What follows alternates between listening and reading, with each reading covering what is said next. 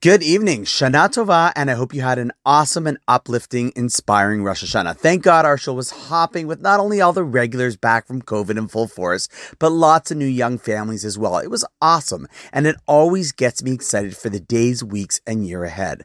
But now the key is, as it always is with inspirational moments, to not only keep that excitement, but more importantly, to capture and commit to it. I remember seeing a really powerful line from Malcolm Gladwell, which went like this I've seen people change their lives in an instant, but it is not the moment that changes the person, but the fidelity to that moment. So, how true? We've all been inspired or seen people inspired, and yet, as we expect, that inspiration cools off. So, the key isn't how we get inspired. Honestly, that's relatively easy. It's putting that inspiration into action. And that, my friends, I think, is one of the reasons for the days between Rosh Hashanah and Yom Kippur, days which are called the Aseret Yemei Tshuva, the 10 days of Tshuva.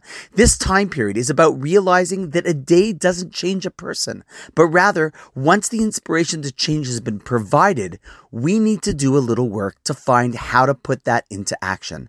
And that can actually explain also why Jewish halacha, Jewish law brings down that during this time, we're supposed to take on something that we don't normally do or haven't ever done in the past. It's a call to translate what we feel into something that we do, which is ultimately what we want to achieve. See, our aim is not simply to feel good, but to do good, to be good. And when you do good, you actually feel great. And who doesn't want to feel great? So, what are you thinking of doing? It's definitely worth thinking about. And on that note, wishing you an awesome night and a year, and I look forward to seeing you tomorrow.